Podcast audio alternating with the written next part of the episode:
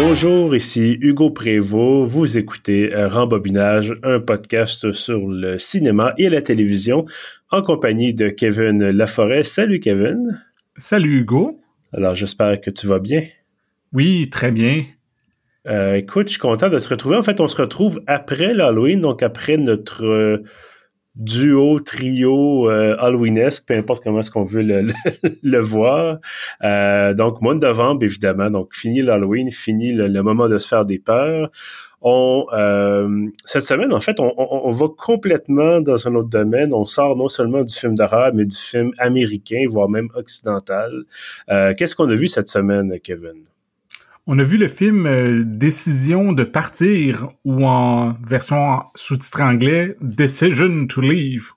Oui, je dirais pas la version coréenne parce que je suis pas encore rendu là. Non, effectivement, ben moi non plus, mon coréen est un peu rouillé, je te dirais. Euh, mais effectivement, donc Decision to Leave, un film, comme vous l'aurez compris, coréen, plutôt sud-coréen. On n'a pas beaucoup de films nord-coréens au ah, podcast. Ouais, c'est assez rare. C'est rare, effectivement. Euh, donc voilà, un film de cette année qui a été euh, réalisé, euh, co-scénarisé et euh, produit par, et là on s'excuse cet épisode, on risque de massacrer des noms, donc par Park Chan-wook, qu'on avait connu entre autres, je pense qu'il était producteur sur Snowpiercer. Euh, il a également fait The Handmaiden, donc en 2016, il était là aussi réalisateur, scénariste, producteur. Son film le plus connu, euh, je crois, c'est Old Boy. Moi, qui est un film que j'ai adoré il y a peut-être euh, plus qu'une quinzaine d'années, c'est pas presque ben, une vingtaine Bientôt 20 ans, effectivement. En 2003, Old Boy. Effectivement, c'est lui qui avait euh, réalisé et scénarisé ce film-là. Monsieur Park, donc c'est ça, qui était au Festival de Cannes cette année, qui a présenté son film, Decision to Leave au Festival de Cannes. Et euh, lui-même est reparti avec la statuette du meilleur réalisateur, donc euh, édition 2022 du festival. Euh, ça donne peut-être un indice, en tout cas, une certaine précision sur le style de film. évidemment, on a l'occasion d'en débattre aujourd'hui. ben écoute, commençons tout de suite. Est-ce que tu as, est-ce que as aimé Decision to Leave? j'ai quand même aimé, mais j'ai plusieurs réserves on pourra en parler, mais c'est ça. Tu tu mentionnais qu'il a gagné le prix de la mise en scène à Cannes, donc définitivement c'est un film qui est super bien réalisé. Visuellement, c'est impeccable, mm-hmm. mais c'est ça. Dans d'autres aspects du film, je suis moins sûr. Oui, ben écoute, je pense qu'on s'en rejoint là-dessus. Euh, tout à l'heure, juste avant d'enregistrer, j'étais en train de terminer mon écoute. Je viens de finir, ça a fait peut-être dix minutes que j'ai terminé d'écouter le film. Et euh, on échangeait un peu sur Twitter pour planifier le moment où on enregistre. Vous voyez, c'est toutes les coulisses fascinantes de, de rembobinage. Euh, D'ailleurs, comme on le disait dans, dans Bodies, Bodies, Bodies, c'est compliqué de faire un podcast, prend un calendrier Google. Voilà. Euh... euh bref, euh, et je te disais que je trouvais ça un petit peu interminable comme film, et tu semblais assez d'accord. Euh, je pense que c'est un des points, euh, tu sais, comme tu l'as mentionné, visuellement, c'est très, très beau. Il y a d'excellents jeux de caméra avec notamment des, des rétroviseurs, ce qu'on voit pas souvent, évidemment, dans, le cinéma. Mais euh, j'ai pas la durée exacte. Écoute, je le cherche rapidement. Je pense que c'est 2h18. Euh, voilà, exactement, 138 minutes, donc 2h18.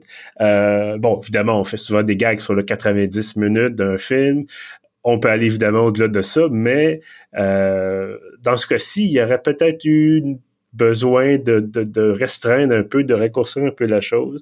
Mais bon, euh, écoute, avant d'aller plus loin, je, vais peut-être essayer de, faire un résumé euh, de, l'intrigue quand même.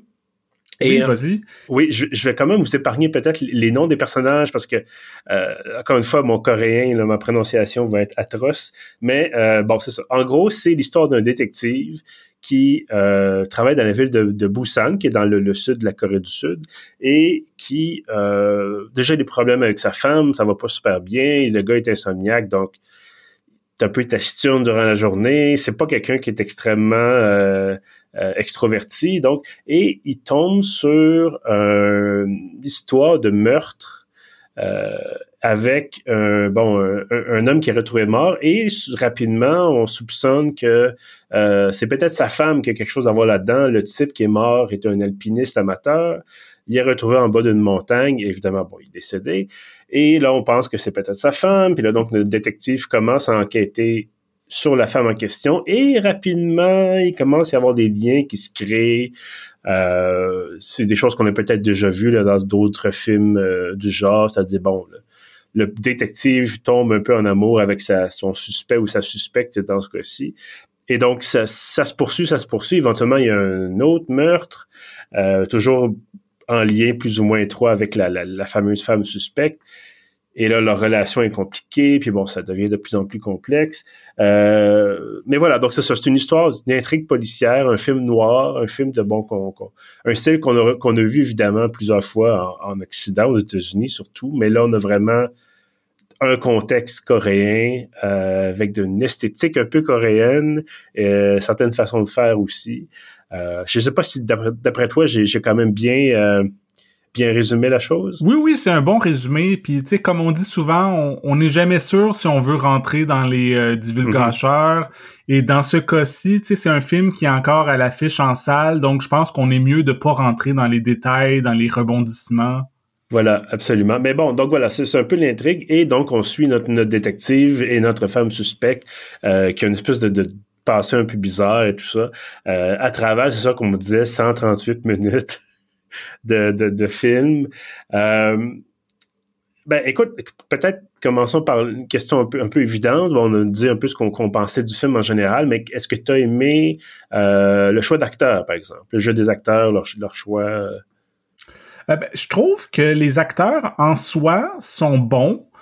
C'est tu sais, tu disais que le, gars, c'est pas, euh, me semble que tu disais que c'était pas le gars le plus expressif au monde, mais c'est mm-hmm. un peu ça le personnage.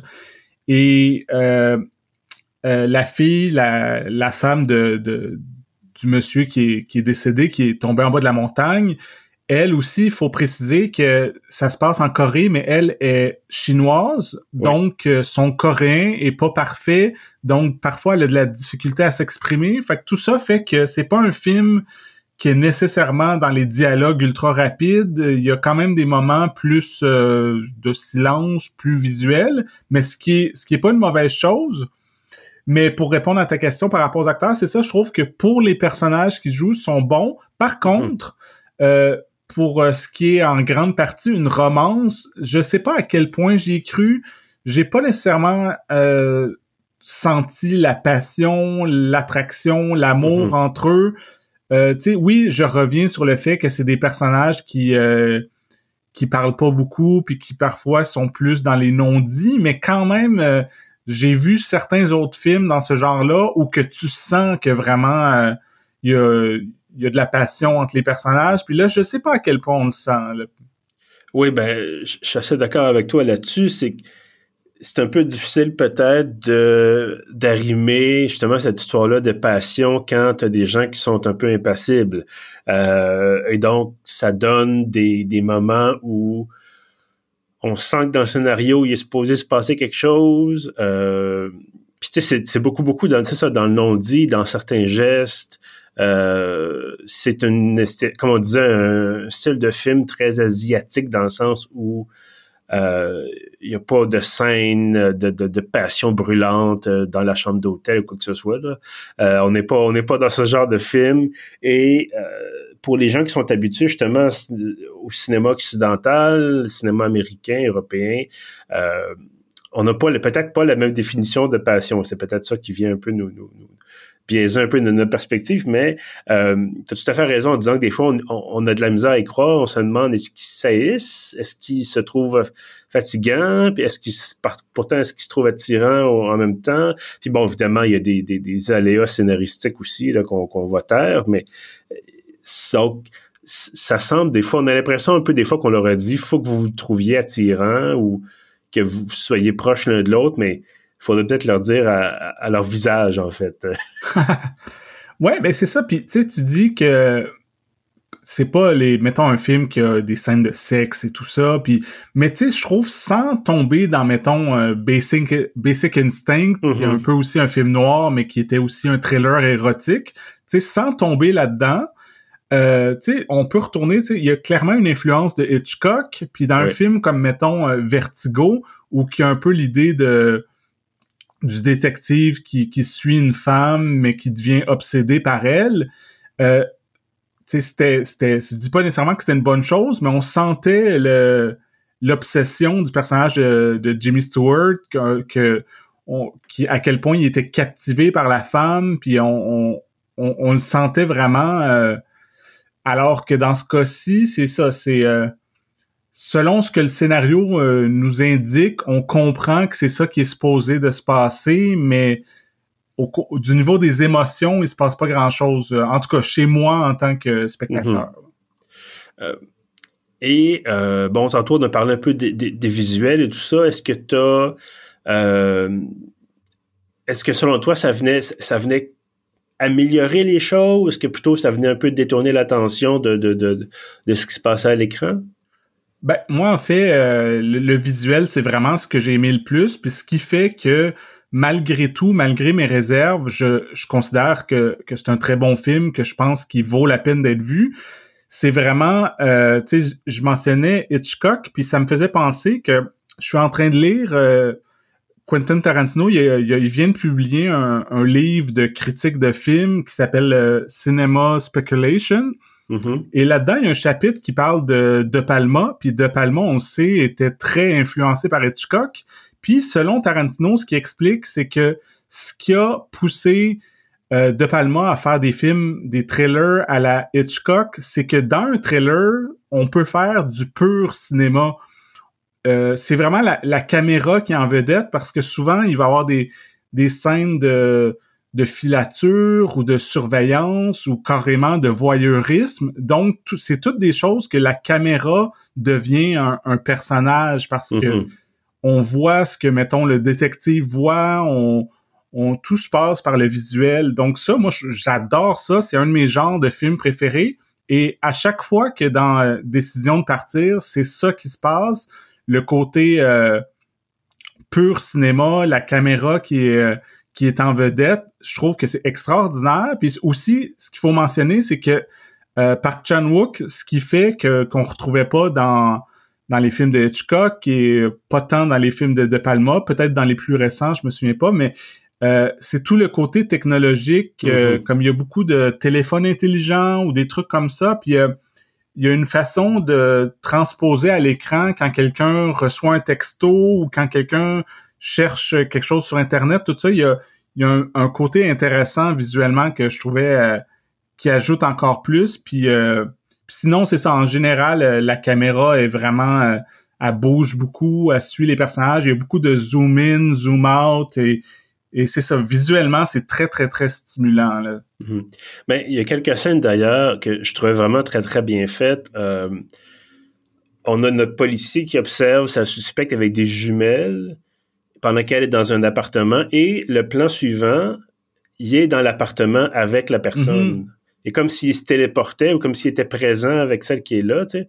Et donc, à un moment donné, il l'appelle au téléphone, il est en train de l'observer à la jumelle, et en fait, tu vois la scène comme si il était devant elle, mais les voix sont celles qu'on entend au téléphone plutôt que celles qu'on entend dans la pièce. Euh, d'ailleurs, ça, ça me fait penser, c'est peut-être ma copie du film, le, son, il y a certains moments où le son était grichou un peu, il était un peu, quand le personnage principal parle, j'ai l'impression que le son a été mal masterisé ou peut-être que c'est voulu.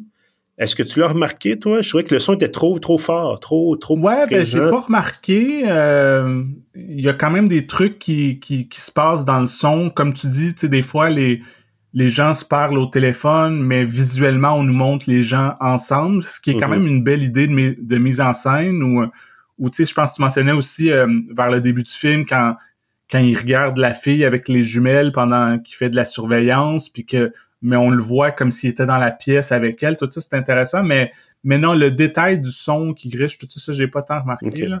Ben écoute, c'est peut-être juste moi à ce moment-là, plutôt que euh, plutôt que le, film comme tel. Euh, on n'a pas le choix, je pense, de parler des sous-titres parce que c'est un film en coréen. Euh, je sais pas s'il existe. Il doit exister une version doublée, là, mais la version ben, à laquelle... En fait, euh, d'habitude, on en parle en fin d'épisode. Je peux tout de suite dire, le film est à l'affiche euh, au cinéma du parc avec sous-titres anglais et au mhm. cinéma Beaupien avec sous-titres français. Pour l'instant, il n'y a pas de version doublée qui existe au Québec, je crois.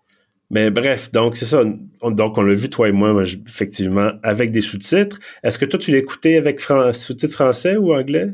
Euh, Sous-titres anglais. Franglais? Anglais. Anglais.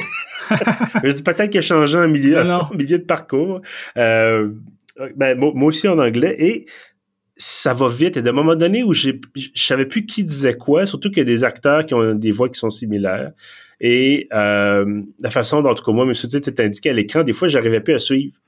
Qui dit quoi? Qui raconte quoi? Est-ce que c'est la fille qui est en train de parler? Est-ce que c'est le, le, le, le, gars? Ou est-ce que c'est un autre personnage masculin, par exemple? Et ça, ça m'a... Puis, est-ce que le sous-titre, il y a une erreur dedans? Ou est-ce que c'est parce que, par exemple, le personnage féminin, notre suspect, parle pas tout à fait bien le coréen et ça se transpose dans les sous-titres? Euh, ça, il y a des moments donnés où je, me posais la question, j'arrivais à suivre, là, mais je sais, mais oui, je ça, ça, ça m'a demandé vraiment de concentration assez importante. Euh, c'est toujours un défi, un, un, un, film qui est dans une langue qu'on comprend pas. Mm-hmm. On se demande toujours, comme tu dis, est-ce qu'on perd quelque chose dans dans la traduction, dans le fait que on, pendant qu'on lit les sous-titres, on, on est un, un brin moins attentif à ce qui se passe à l'écran. Tout ça, c'est c'est ça, c'est comme même, je je sais pas si tu te souviens, euh, il y a quelques scènes d'action, espèce de poursuite, et euh, il y en a une en particulier que pendant la poursuite, il y a beaucoup de dialogue, et ça, ça m'a agacé un peu parce que euh, tu veux poursuivre ce qui se dit dans les dialogues, faut que tu lises les sous-titres, mais une scène d'action, une poursuite, en général, c'est très visuel, puis tu veux mm-hmm. vraiment garder tes yeux à, à voir l'action qui se déroule à l'écran, mais en même temps, tu es comme ah, est-ce que je regarde, est-ce que je lis les sous-titres en même temps puis que je perds un peu de de ce qui se passe, fait que mais c'est ça, ça c'est c'est quand même inévitable à moins de faire un doublage et de ce qui est quand même une solution pour régler le problème de dont on parle, mais c'est ça. Ouais. Ben, en même temps, on risque d'avoir l'air un peu euh, picosseux. Euh, le doublage, des fois, je me dis, est-ce que je suis en train de perdre des choses aussi?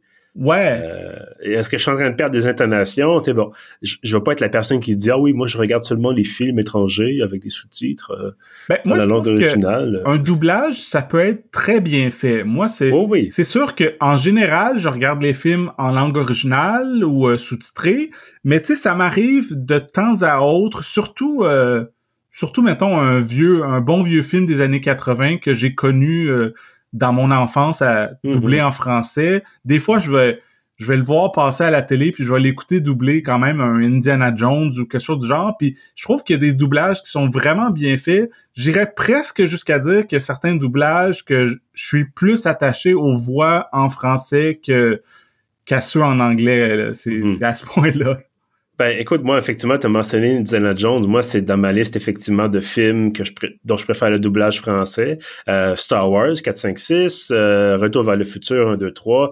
Les films, évidemment, de notre enfance, comme tu l'as mentionné. Donc, c'est certain que des films que tu as vus d'abord en doublé, ben, tu développes un certain attachement. Euh, mais si je peux revenir brièvement sur la, question des sous-titres dans, dans, notre film euh, qui nous occupe aujourd'hui. Euh, il y a un moment donné précis où on lit, on voit des lettres, des contenus de lettres à l'écran.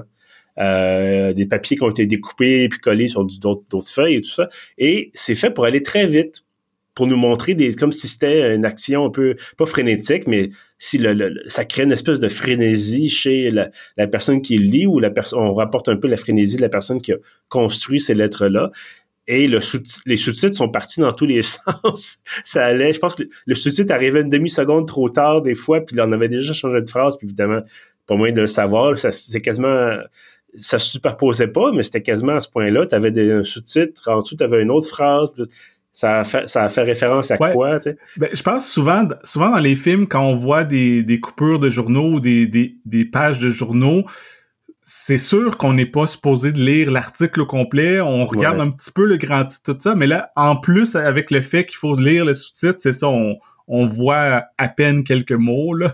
oh oui, ben c'est pas essentiel essentiel euh, à l'intrigue, mais c'est ça. Il y a des moments donnés comme ça. Euh, euh, tout à l'heure, on a parlé de la longueur du film, en long et en large. Est-ce que est-ce que tu penses qu'on aurait pu simplifier un peu l'intrigue et ça aurait donné quand même un, bon film? Ben, c'est dur à dire parce que euh, il se passe quand même beaucoup de choses, puis aussi, euh, je pense pas que c'est un gros punch, mais vers la moitié du film, il y a une ellipse de, je pense, de 13 mois, mm-hmm. et tu sais, on, on, on saute vraiment quand même assez loin dans le temps. Donc après ça, il faut réintroduire un peu les personnages. Puis il y a comme y a pratiquement un deuxième film dans le film qui se produit. Donc si c'est ça la structure, si c'est ça le concept, c'est sûr que ça prend un certain temps à faire tout ça. Euh, moi, c'est sûr que ce que j'aurais préféré, comme j'ai dit, moi j'aimais vraiment beaucoup le thriller, le polar, tout ce qui est euh, à la Hitchcock, c'est ce que je préférais le plus que quand ça tombait plus dans la romance et le mm-hmm. mélodrame, que surtout comme on, a mentionné que je sais pas si à cause des acteurs ou quoi, on sent pas, pas tant les émotions. Alors, euh, j'aurais peut-être une façon que moi, j'aurais fait un film un peu plus court, ça aurait été de moins euh, me concentrer sur euh, la romance, le mélodrame et de vraiment rester dans le trailer, dans l'intrigue de euh, qui a commis les meurtres et tout ça.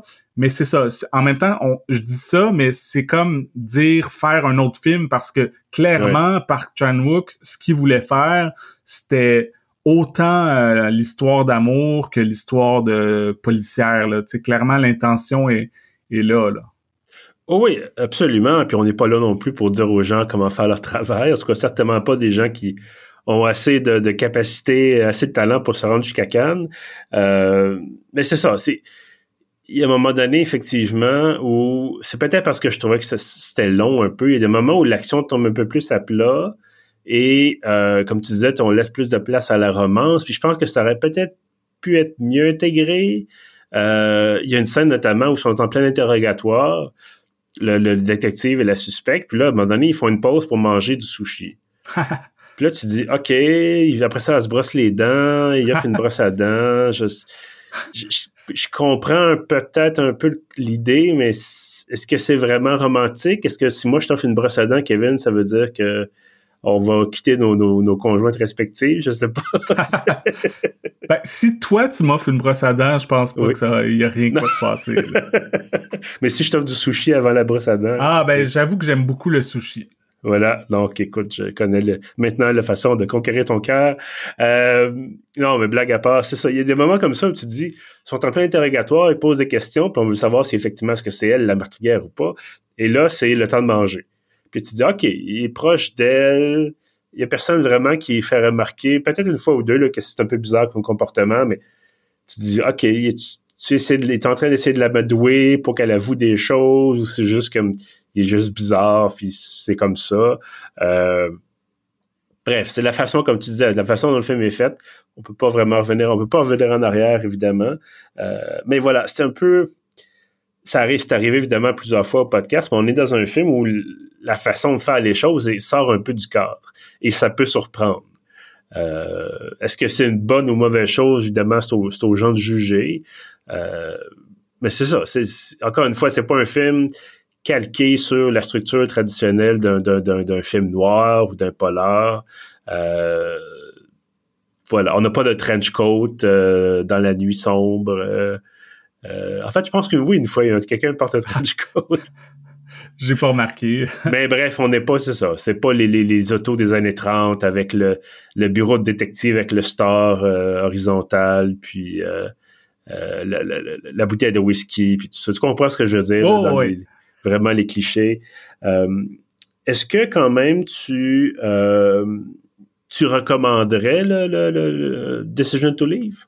Ben, c'est ça. Je, je leur dis, tu sais, c'est le film qui a gagné le prix de la mise en scène à Cannes et c'était très mérité. C'est un film qui est super bien réalisé. Donc, je pense que, mettons, des gens qui nous écoutent, qui sont vraiment cinéphiles, qui aiment euh, tout ce qui est euh, euh, visuel, direction photo, réalisation, le montage aussi c'est très poussé. Je trouve que mhm. c'est un film qui a un bel objet de cinéma, qui vaut la peine d'être vu, d'être allé, d'être vu sur grand écran, tout ça.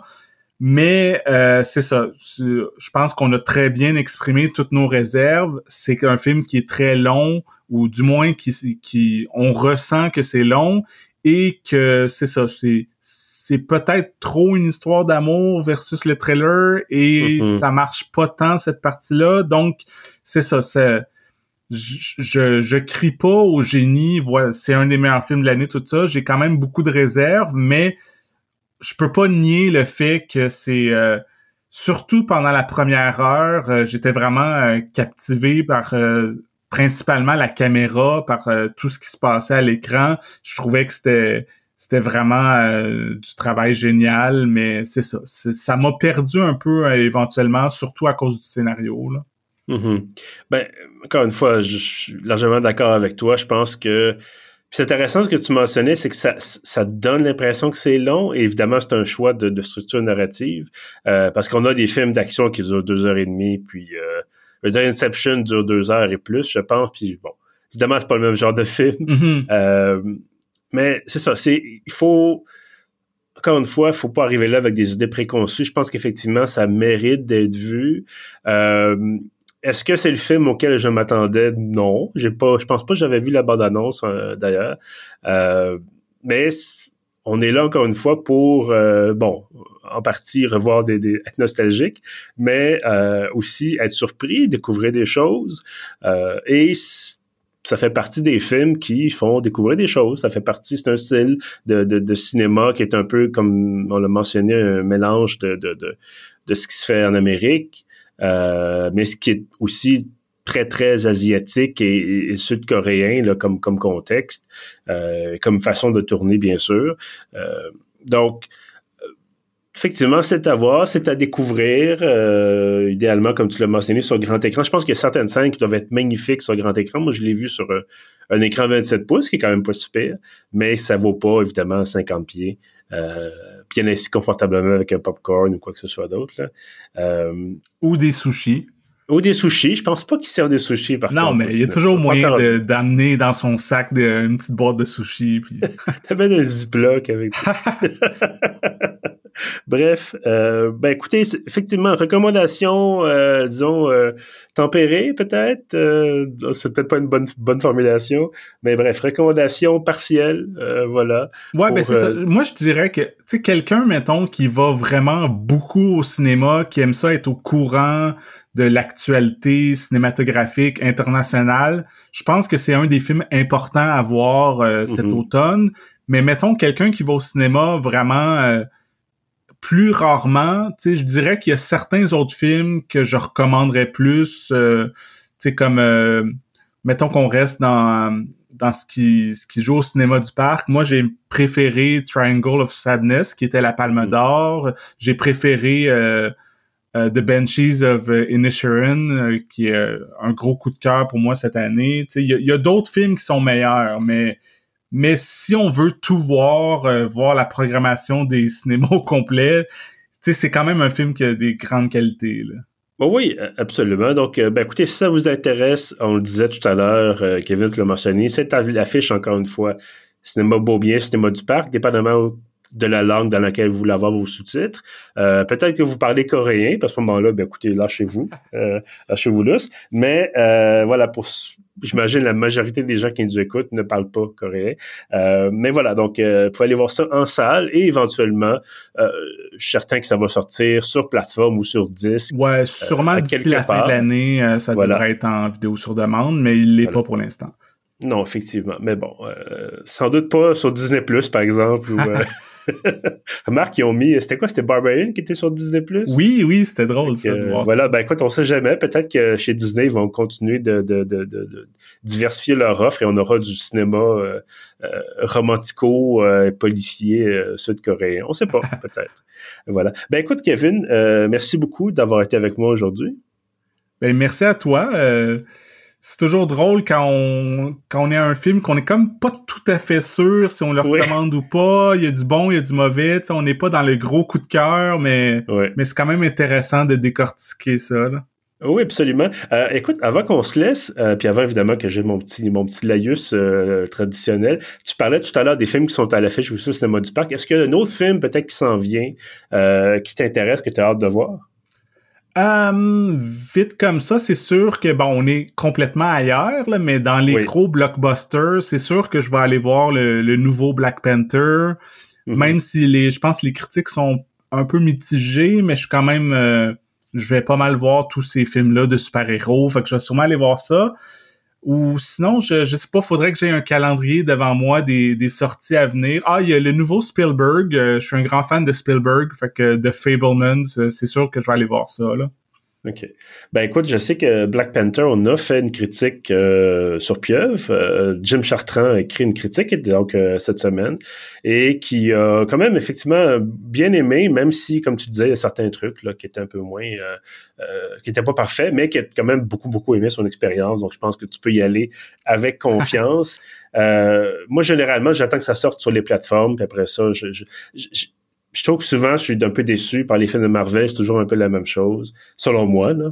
Euh, on en a déjà parlé, je pense. Ouais, ben, dernièrement, c'est ça. Moi, j'aime quand même en général ce qu'ils font, mais c'est ça, c'est des, des grands chefs-d'œuvre. Ça fait quand même longtemps qu'il n'y a pas eu oui, absolument. Euh, ben écoute, à surveiller, évidemment, on aura certainement l'occasion de se reparler, toi et moi, au cours des, des, prochaines semaines. Bien entendu, on va se revoir, c'est certain, avant, euh, avant la fin de l'année. Il y a quelques festivals aussi qui sont en fait Cinémania est en train de se terminer euh, à Montréal.